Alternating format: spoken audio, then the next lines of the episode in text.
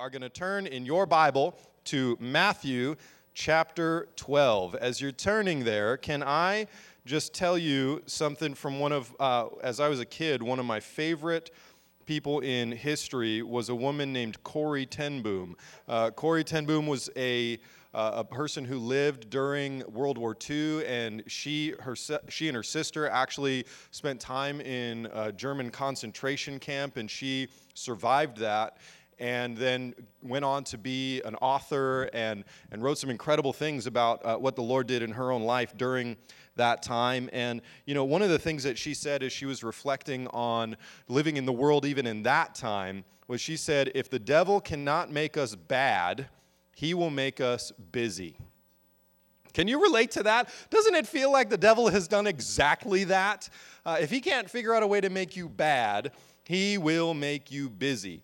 Uh, you know that the average American works more hours for less pay and fewer benefits than workers in almost every other industrialized nation in the world? Uh, they, they actually were doing reports on this and they found that that statistic held to be true. We're in like the top five nations in the world of, of work hours done and we have some of the lowest benefits for the hours that we get put in. Now, I'm not about to make a political statement there or run for any kind of an office or make any kind of proposal. I want to draw your attention to just how much it seems like the devil has done the thing Corrie ten Boom said that he would do. If he can't make us bad, he will make us busy. And the impact of overworking has it has potentially life-threatening impact on us.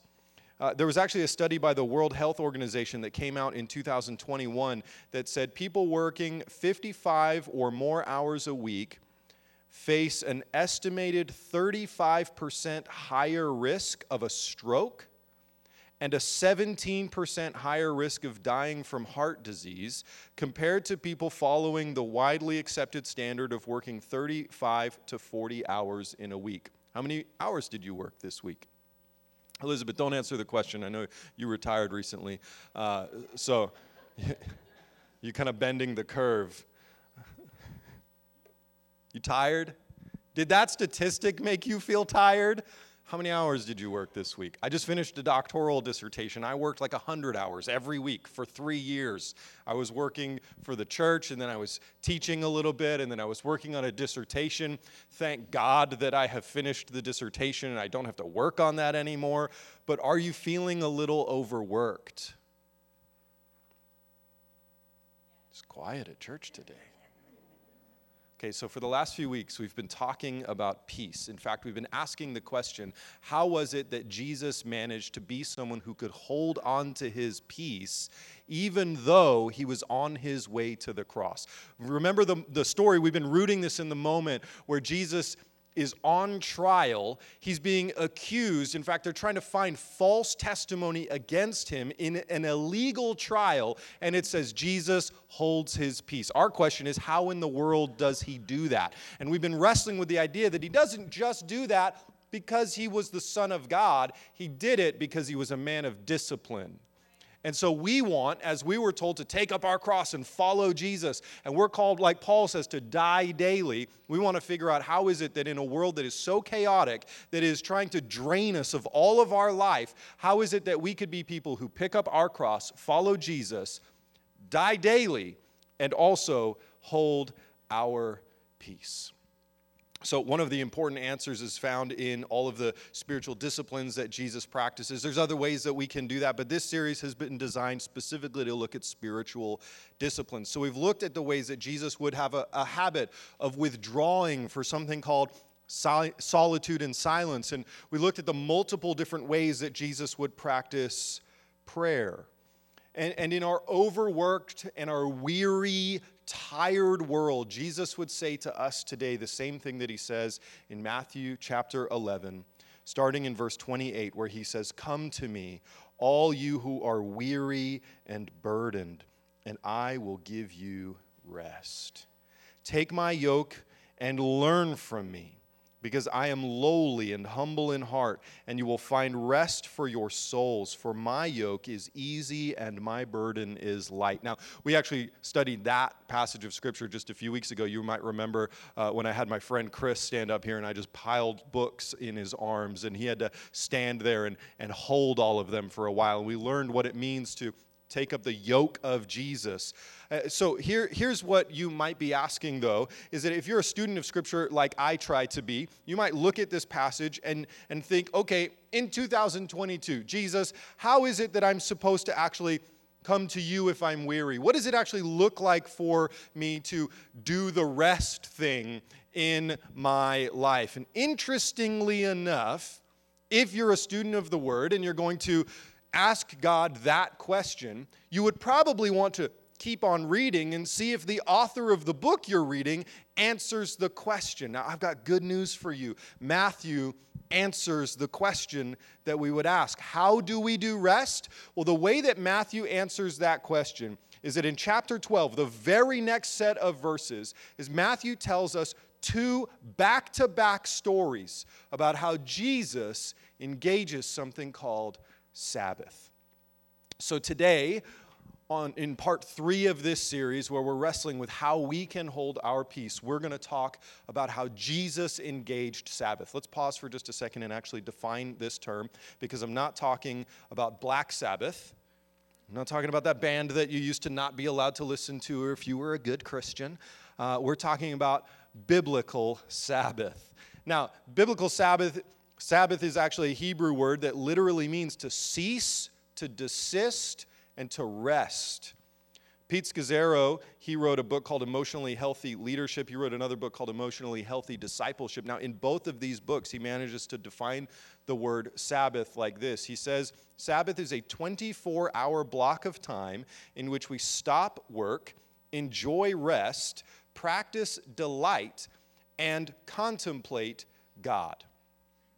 Now, the Jewish tradition for Sabbath keeping began on sunset, the evening before the Sabbath day. Now, in the Jewish tradition, you would rush home from work on, on, and all of your busyness on Friday, and you would, you would get home before sundown on Friday, and then you would actually practice Sabbath day was Saturday, and for a multiple different reasons that I won't get into the debate about today.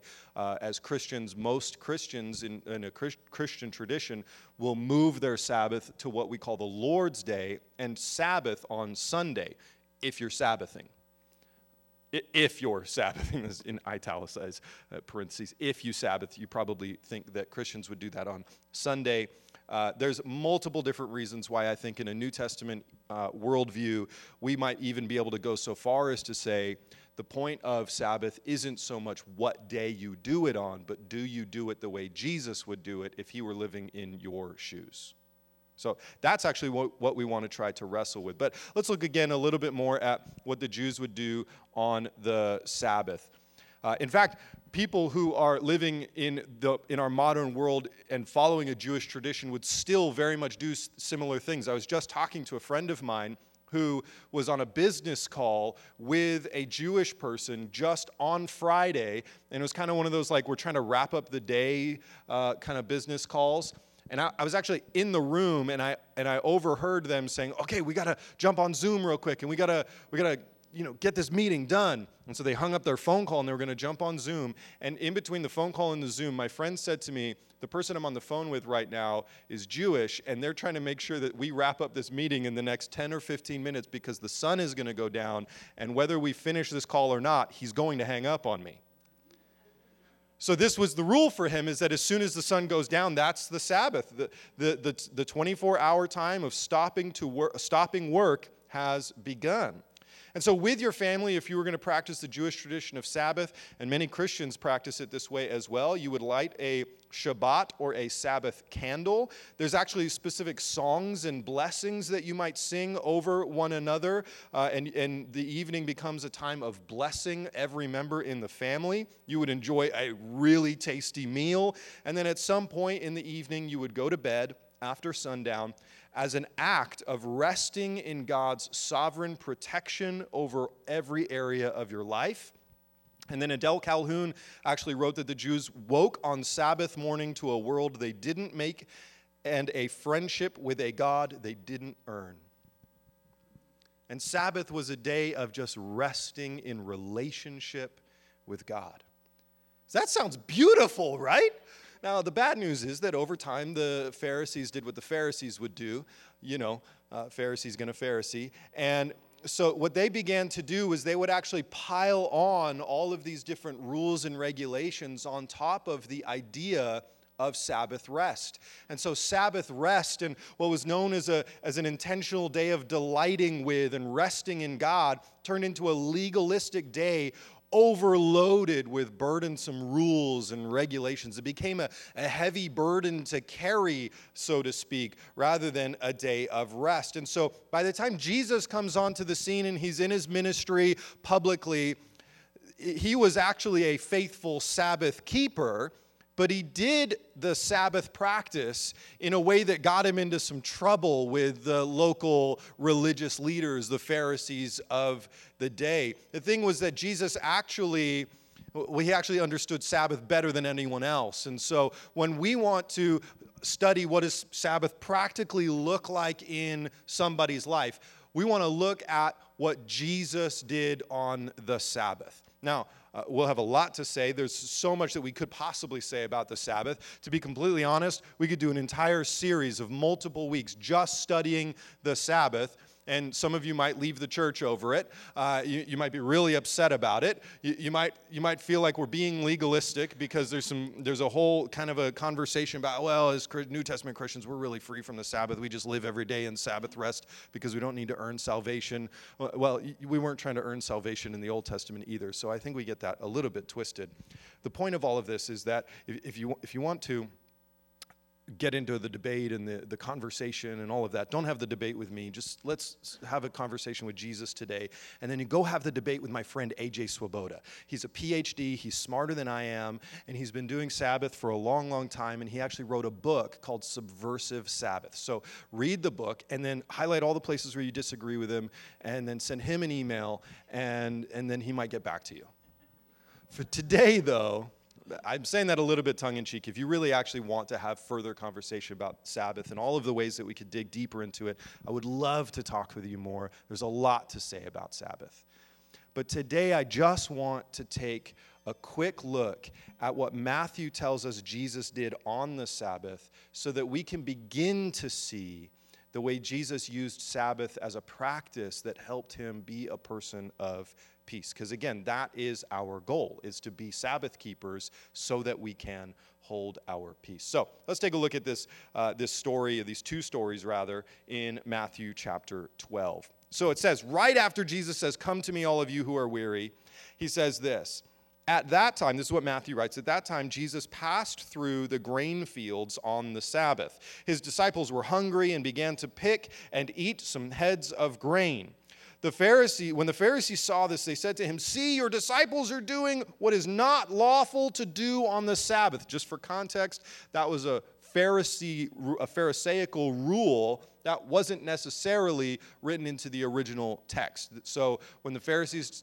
tried to define what you're not allowed to do on the Sabbath, they said, Oh, you can't do any of that stuff that your disciples are doing. We'll come back to that in a minute. Here's how Jesus responds. So he said to them, Haven't you read what David did when he and those who were with him were hungry? How he entered the house of God and how they ate the bread of the presence, which was not lawful for him or for those with him to eat, but only for the priests. Now, the context there is that David did this thing that people thought you should get dead for, and he didn't get dead. Or, haven't you read in the law that on the Sabbath day the priests in the temple violate the Sabbath and are innocent. He's talking about how priests actually would have work to do, and that work didn't stop just because it was the Sabbath, and they also wouldn't get dead.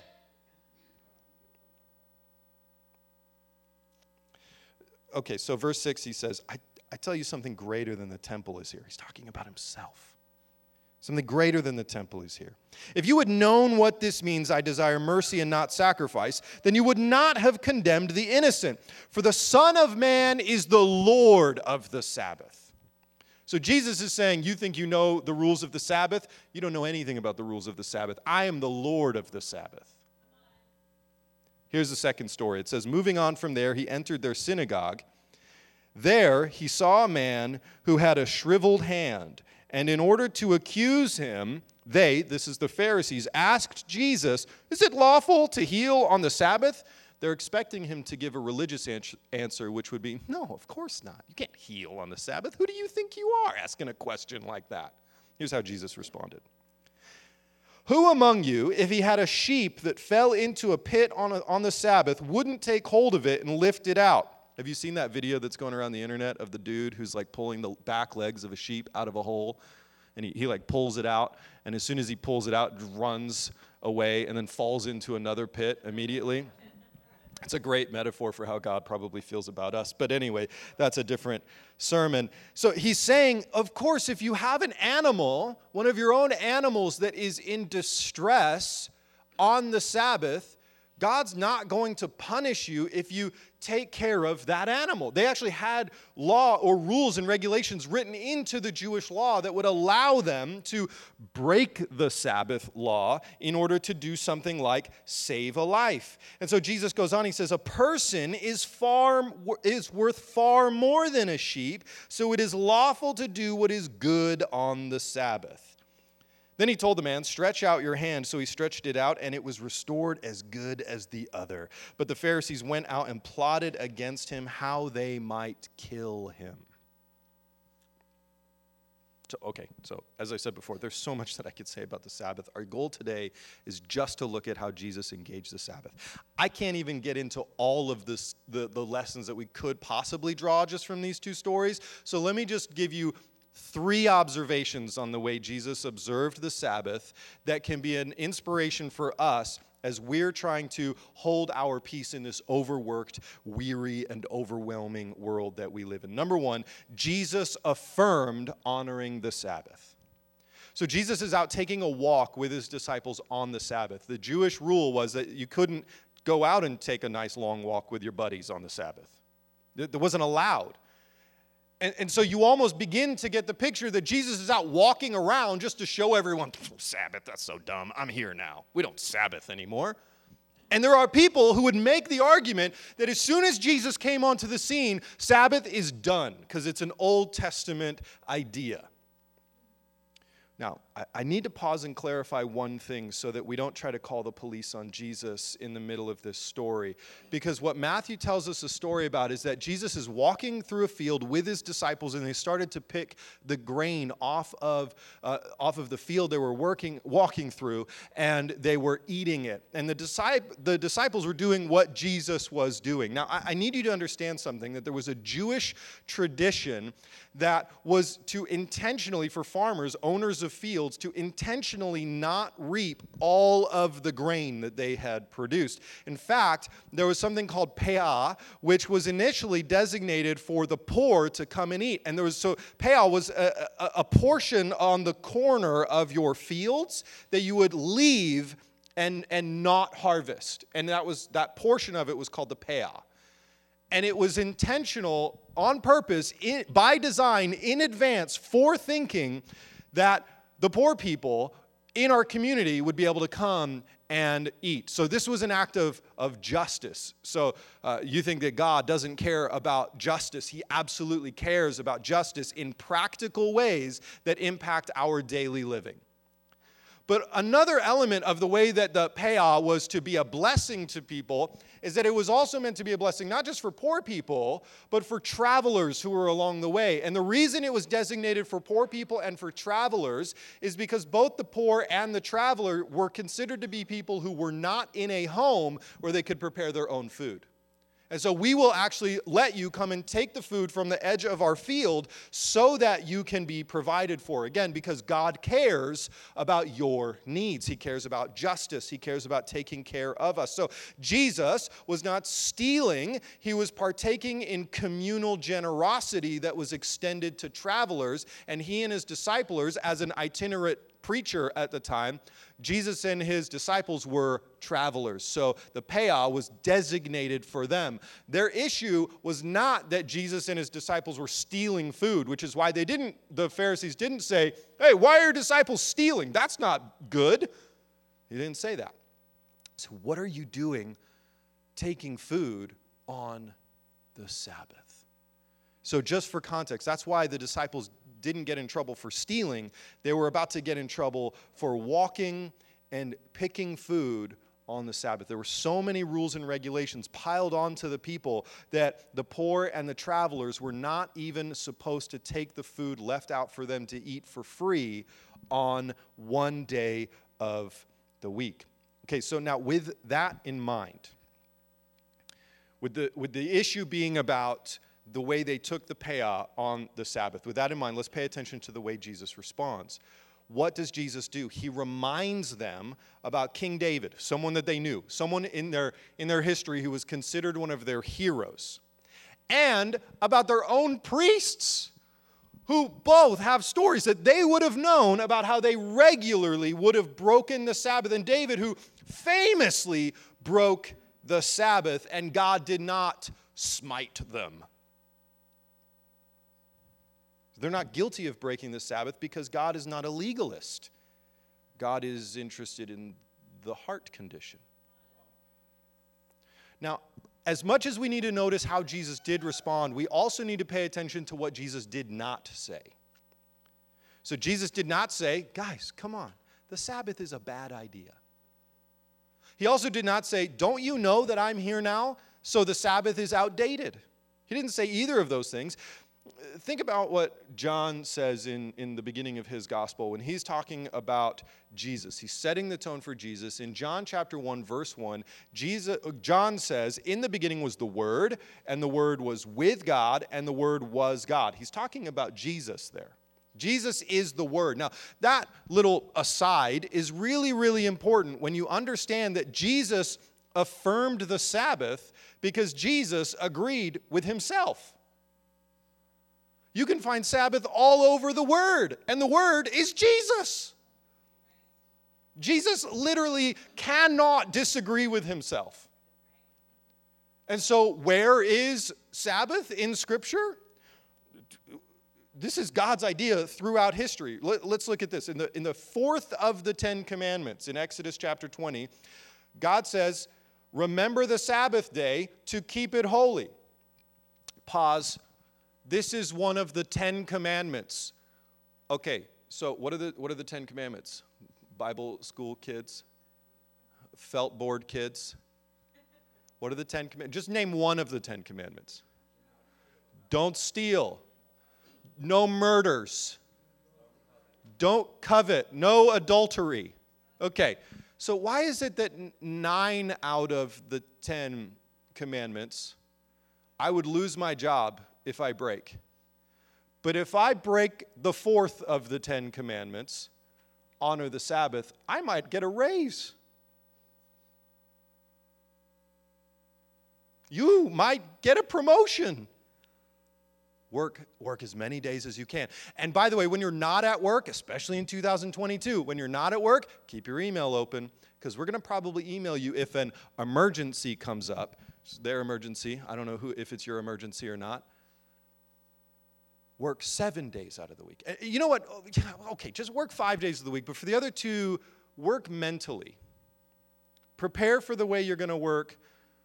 Uh, anyway, I, I know that's a little bit of an aside, and I know it feels like I'm coming for your job at a moment, but I just want you to remember that even though we're talking about this as a discipline today, this is one of the Ten Commandments. And if you're not allowed to murder the person sitting next to you, maybe you also are required to keep the Sabbath. No amens on that, but okay. Verse 9 says, You labor for six days and do all your work, but the seventh day is a Sabbath day to the Lord our God. Does it say Lordy on the screen for you? the Sabbath day is, is, is, is to the Lordy our God. That's awesome. Okay. We're trying to keep it light at Life Church. Here's, here's what that, Sabbath, that seventh day, the Sabbath day, uh, should look like. You must not do any work. We'll define work in a minute. Your son or your daughter, your male or your female servant, your livestock, and your resident alien who is with you in the city gates, all of those people cannot do work. Maybe we could consider the way that Sabbath itself is a function of social justice. As we, if you have servants, if you're a boss, you don't get to Sabbath if your servants don't get to Sabbath. We'll talk about this a little bit later, but you shouldn't Sabbath in a way that requires other people to work. Maybe you don't even DoorDash on the Sabbath. For the Lord God made the heavens and the earth, the sea, and everything in them in six days. Then he rested on the seventh day. Therefore, the Lord blessed the Sabbath day and declared it holy. God did not rest on the seventh day because he was tired. He rested on the seventh day to set the tone. Here's another way we see Sabbath in Scripture. God tells Moses to remind the Israelites about the Sabbath in Leviticus 23. Work may be done for six days, but on the seventh day is to be a Sabbath of complete rest, a sacred assembly. A sacred assembly. Assembly is, if you've seen Avengers, it's coming together, right? You are not to do any work. It is a Sabbath to the Lordy wherever you live. And then God says this through the prophet Isaiah in Isaiah 58 If you keep from desecrating the Sabbath, in other words, if you honor the Sabbath from doing whatever you want on my holy day, if you call the Sabbath a delight and the holy day of the Lord honorable, if you honor it, not going your own ways, seeking your own pleasure, or talking business, that's a good description keep from talking business, then you will delight in the Lord. And I will make you ride over the heights of the land and let you enjoy the heritage of your father Jacob. I've been noticing a trend in modern worship music how we're singing all these songs about how God is going to bless us and make us victorious. And we're going to take the land and uh, the, bo- the dry bones are going to come back together and I can hear those bones rattling. We're singing all of these like prophetic declaration praise songs. And I am all about a good prophetic declaration praise song. But listen to what God says, if you honor the Sabbath, then you will delight in the Lord, and I will make you ride over the land, and you will enjoy the heritage of your father Jacob. We don't get the blessing because we sang a good song. We get it because we're obedient people. Didn't know you could get fired up about the Sabbath, did you?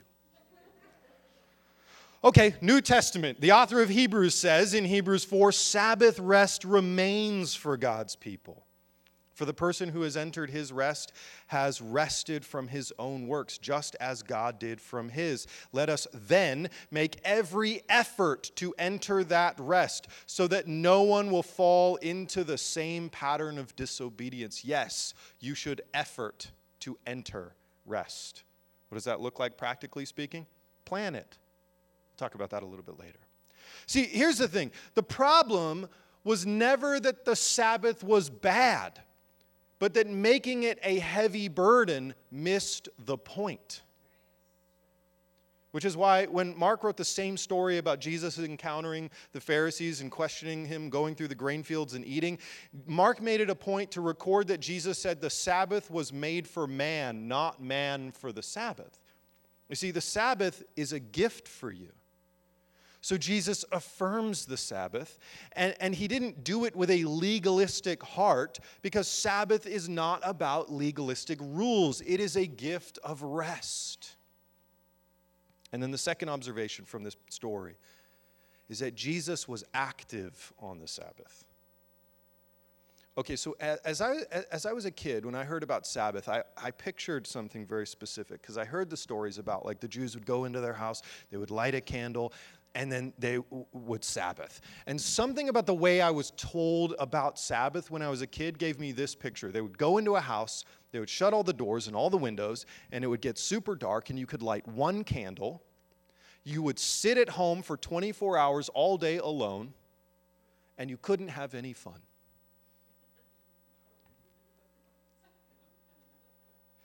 When I was a kid, that's how I understood Sabbath. It's dark and quiet and lonely and no video games. No fun, no friends, stay at home. And then on Sunday, we go to church. Okay, but think again about how Jesus practiced Sabbath. How does this story begin? He's outside on a walk with his homies. I think he's probably telling stories. I love the idea that Jesus and the disciples told jokes. They probably had inside jokes, right? Jesus probably, while his disciples were sleeping on some nights, took Peter said, I'm going to mess with Peter. Just floated him out on the water. just floated him out like we used to at Camp Cedar Crest during winter camp. We'd take the sleeping kid, the kid that slept the heaviest, pick up his mattress, just move him out in the snow. They don't do that anymore. They don't do that, any, and nor should they. I love the idea that Jesus is hanging out with his closest friends in the whole world on a day of rest and eating free food? What's better? What is better than that? What is better than you hanging out, watching the Super Bowl with your friends and a really good, we're supposed to call them charcuterie boards now. Right? You have the you have the nuts, the cheeses, all the candy, right? And, and, it's even better if you got invited to somebody else's house and they paid for it. This is how Jesus was behaving on the Sabbath. He was not sitting in a room that was quiet and dark all by himself. He was actually out enjoying community. By the way, you know why he could do this? Because he also made it a habit to withdraw for prayer and solitude and silence. You see how the disciplines begin to create a pattern and a rhythm of an entire life. Jesus spent the Sabbath enjoying creation and community, and so should we. And by the way, this story actually begins to speak now to one of the most common questions about Sabbath. The question is if I stop all my work, what am I allowed to do on the Sabbath? A.J. Swoboda, who wrote that book, Subversive Sabbath, he actually talks about this question. He says it's one of the most American questions you could possibly ask because as Americans, we are trained to only identify ourselves by what we do, not by who we are as children of God. And so we have to ask the question what do I do? What am I allowed to do on the Sabbath. So we'll give ourselves a pass if this is a very American question. It might not be the ultimate kingdom question, but it is a, a, an important question to have an answer for. Jesus' activity actually offers us an answer. Jesus did all kinds of things on the Sabbath and more than once would get in trouble from the principal, the, the Pharisees of the day here's why Jesus was able to do all of these kinds of things because to him, the things Jesus was doing on the Sabbath, they weren't work for him. See, the rule for the Sabbath is not simply to copy Jesus' activity, but to mirror his heart. So we have to answer the question what is work when Sabbath says to cease from it? The Hebrews have a couple of words for work, and the kind of work that they used when they would say, don't do any work on the Sabbath, was the, the, the Hebrew word melacha, which specifically referred to skilled or creative work. And there was another Hebrew word, avoda, which meant physical exertion, and that wasn't exempted on the Sabbath. So you could do work that was physical exertion, but you couldn't do things that were uh, creative or skilled work. So the original teaching, in fact, if you study the Torah and you had a, you were a, good Jewish student and your rabbi taught you how to uh, practice the Sabbath without any of all of the other like laid on kind of a thing, uh, uh, rules and regulations. Uh, they would define skilled or creative work as ways that you were demonstrating your mastery over the world. So they would say, don't cook, don't write, don't build the tabernacle or work on building the temple on those days. Now, the understanding of, uh, of what all of those things might mean, what work looks like for you, might be different than what work looks like for me. And so it's really important that we understand what is it that uh, is work. So, physical ex- exertion, again, not completely res- restricted. You're allowed to do physical exertion on the Sabbath, so long as it's not creative exertion. So, for me, in my practical personal life, I love to pick up my guitar and I love to write songs. For me, on the Sabbath, I can play a song, but I try not to write one on the Sabbath. because I, am not trying to create something, I'm just trying to express something. Do, you see the subtle difference there? Now, I, I know some people who songwriting just comes easy for me. It feels a little bit like work. And so you might not find that every musician you've ever met would say, Oh, I can't write a song on the Sabbath, right? Now, we'll, we'll get, I'll give you a couple of other examples. We might even get into this in a few minutes. But for me, mowing the lawn, oh, that's work. So I try not to do that on the Sabbath. But you know what? Another thing that happens around the house on a regular basis for me doesn't feel like work is doing the dishes. There's a window in front of our kitchen sink. I don't know if you heard that. My wife just said, Thank you, Lord. I just earned some husband points. But Sharon knows this about me. There's a window that looks out onto our backyard, uh, and, and it's, it's just a place where I can stand at some times. I do this a couple times if I'm a good husband, multiple times a week. Um, but even on the Sabbath, I can stand and do the dishes. And sometimes I'll put on, especially if I'm in a Sabbath mode, I'll put on some worship music or I'll listen to something encouraging. And I will just do the dishes in the presence of Jesus. I confess to you that there are moments where dishes do feel like work. Like when my kids, like we had chili a couple days ago and it's like baked onto the bowl. On those days, that feels a little bit like work. So if it was the Sabbath, maybe I'm not doing the dishes that day. Do you see the subtlety? The, the question isn't about how are you defining work, because for Gary and for Tim, work might look like two different things. The question is, what does your heart say work is? As soon as you are working, and you know, you know, as soon as it's not building your life and you or you are building something else, now all of a sudden you've entered into work. And the reason not building or not creating something on the Sabbath is important is because it's a day to rest and remember God is in sovereign control of the world and your life. And if you never created another thing, He's perfectly fine with that. Thank you very much. Because He doesn't need us. We desperately need Him, and we need to rest. So the point is to determine what work is for you and avoid it like it was the COVID 19. Just avoid it. Do anything you can to not work. So, the question we should ask about our own Sabbath activity is not, is this allowed on the Sabbath? But is it different from the work I've been doing for the rest of the week? And is it intended to bring rest? If it doesn't, you have six other days during the week to do all of that work.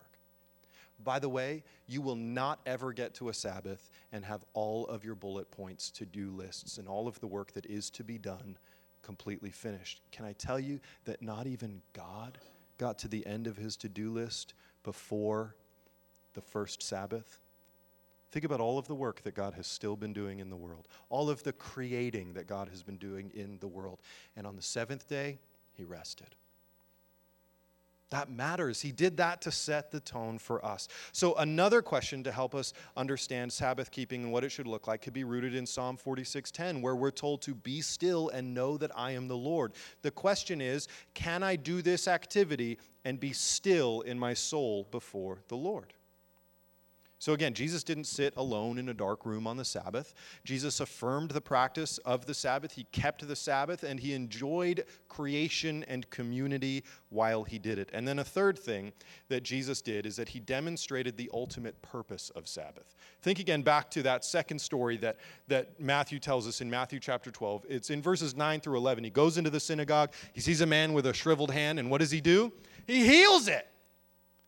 Jesus did not define healing as work because for him, healing was a sign of entering God's rest. Healing, wholeness, is connected to the heart of Sabbath. And Sabbath ultimately being about healing our bodies and our souls, Jesus doesn't look at the man and see that as work for him. Again, I, I, don't know if, if for you the work of ministry feels like work for you. Can, can I tell you something? I'm not Sabbathing right now. I'm working right now. I hope that you are Sabbathing right now. That would be awesome if you could come to Life Church and feel like, man, this is a day of rest and enjoyment and community and creation and delighting in God. And, and, I would love that. But I Sabbath on Saturdays so that I can work on Sundays, and you can do the same thing. But one of the beautiful things about, about Sabbath is is meant to be healing for us in the context of community. So Jesus sees brokenness and he says, That's not hard for me to take. I don't need to take a day off so that I can have the energy to heal you because he's God. You, however, absolutely need to take a day off so you can be healed. And by the way, when I say the day off, I, I, don't mean in the American sense of you taking a day off, again, where you can still get a text message from your boss or an email from your supervisor. Sabbath is to be completely disconnected from anything that is or feels like work. Now, I want to be clear. We should not interpret that Jesus does a physical miracle on the Sabbath as proof that Sabbath is the day that God owes us a miracle. Or, or, or, that you are promised to have all of your sicknesses healed if you Sabbath faithfully. We do not practice witchcraft or sorcery in the kingdom of heaven. And so there is no magic code or secret way of living or, or words that you can say that will force God's hand to heal your hand. That's not how this works. The point is that God healed on the Sabbath, not to demonstrate that all of our sickness will be healed if we Sabbath. Look, all of our sickness will be healed as we live with God. The point isn't can Jesus heal on the Sabbath? The point is, God is our healer. Our question is, what is work for us on the Sabbath? And healing is part of the work that God is doing while we are not. In fact, Eugene Peterson says Sabbath is primarily about is not primarily about me or how it benefits me. It is about God and how God forms me. You, you might change that word to heals. It's about God and how God heals me. It's not in the first place about what I do or don't do. It is about God complete, completing and resting and blessing and sanctifying. It means stopping and being quiet long enough to see open wide with wonder, resurrection wonder. So when Jesus heals, our attention should actually go with wide eyed resurrection kind of wonder to the God who heals. This should help us to remember that Sabbath is for you, but it is about God. Jesus is not opposed to healing a man's hand or any other part of him on the Sabbath because healing agrees with the purpose of Sabbath to bring us into freedom and rest and peace. So, again, we're not looking for the physical miracle as a sign that we've done a good Sabbath. We're seeing Sabbath as the work of God healing us through rest because we live in a weary and tiresome world. Now, I could go on and on and on and on and on about Sabbath. We could keep talking about all of the different nuances and ways, but I, I figured rather than taking a few more of your minutes to give you more lecture style points about the Sabbath, why don't we turn this into a workshop? So I, am going to invite my wife Sharon to come and join me up here.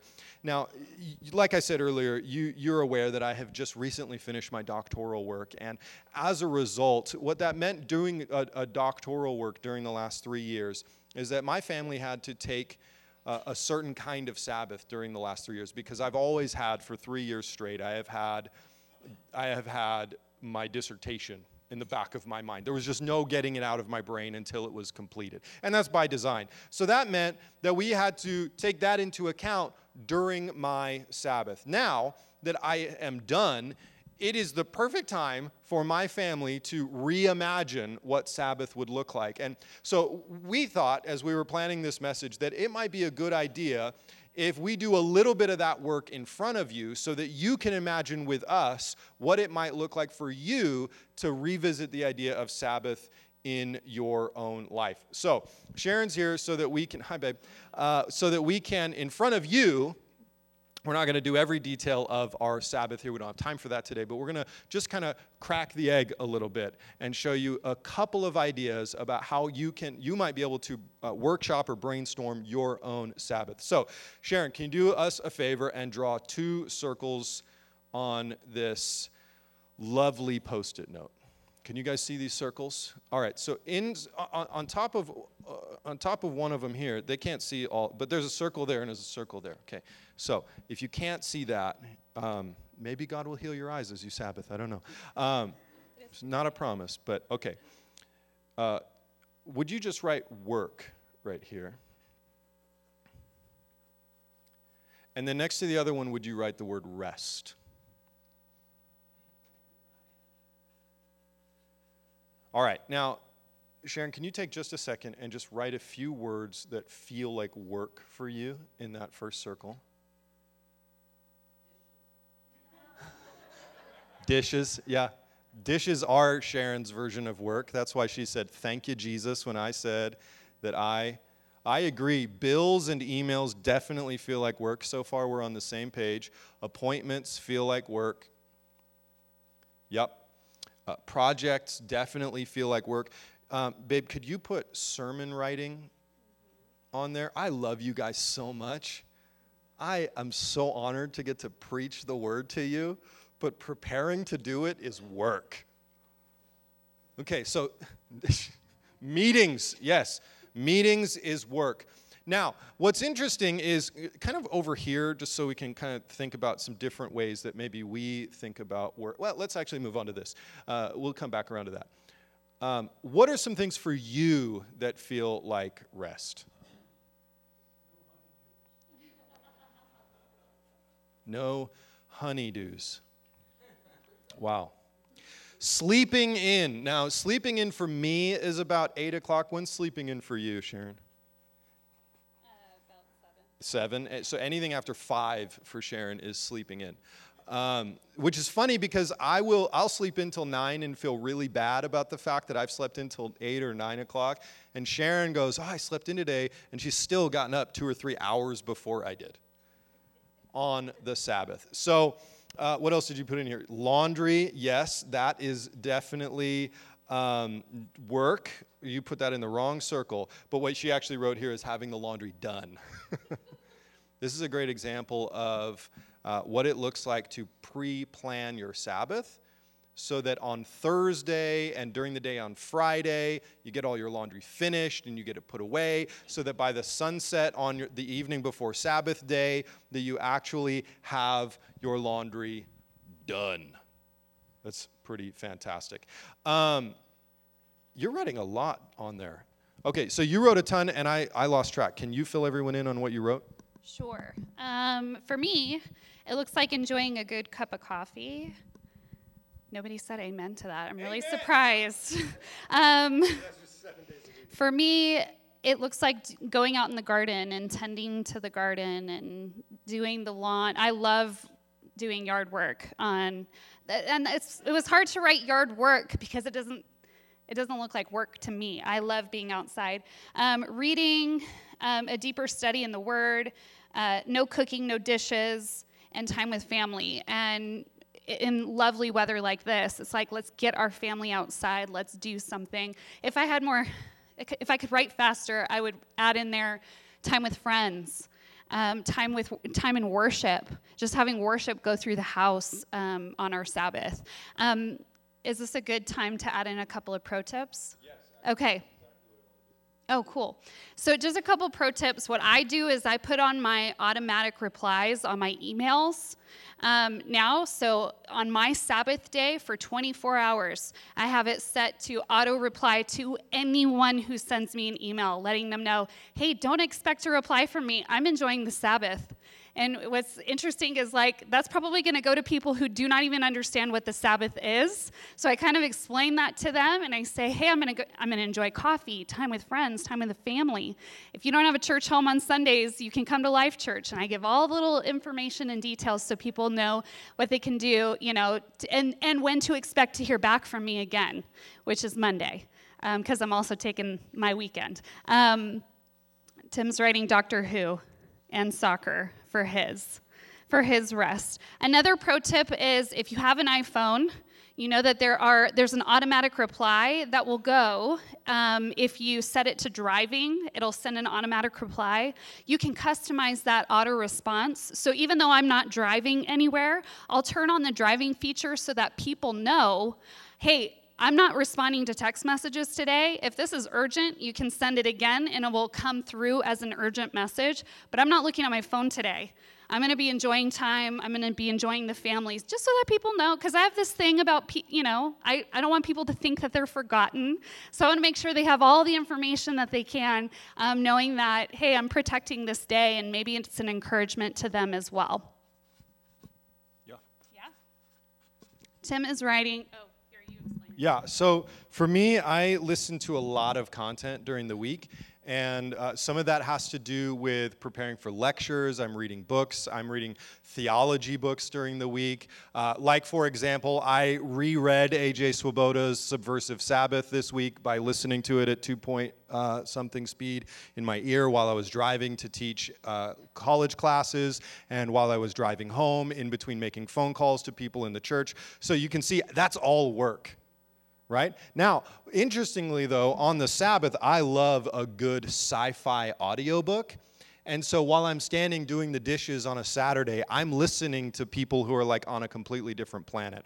Or I'm like finishing season three of Stranger Things, uh, or, or trying to convince Hannah to watch season two of Doctor Who with me.